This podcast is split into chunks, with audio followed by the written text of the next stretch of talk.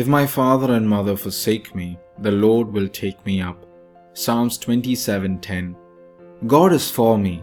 God is on my side. In the middle of a thousand trials and challenges in life, it definitely doesn't seem like God's on my side.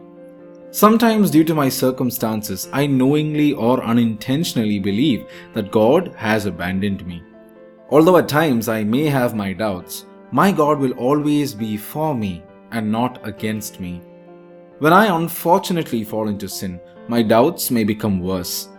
How could I have possibly done this? God must think less of me now. He must have abandoned me. Today's verse dispels all my doubts.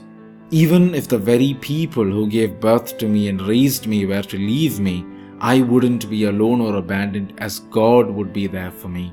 Such is the love and affection of God.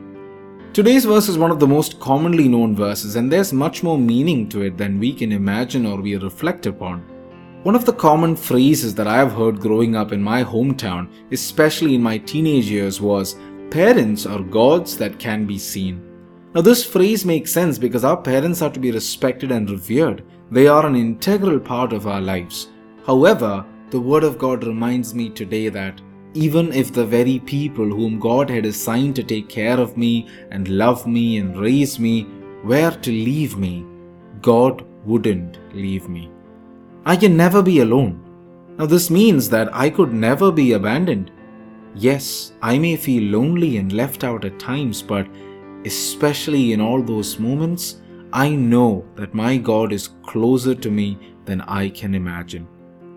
In Jesus' name, I pray that each one of us may never forget the truth that we have a God who never abandons us. Jesus, Mary, Joseph, keep us safe this day and bless us. You're listening to the Catholic Baby Podcast. God bless you.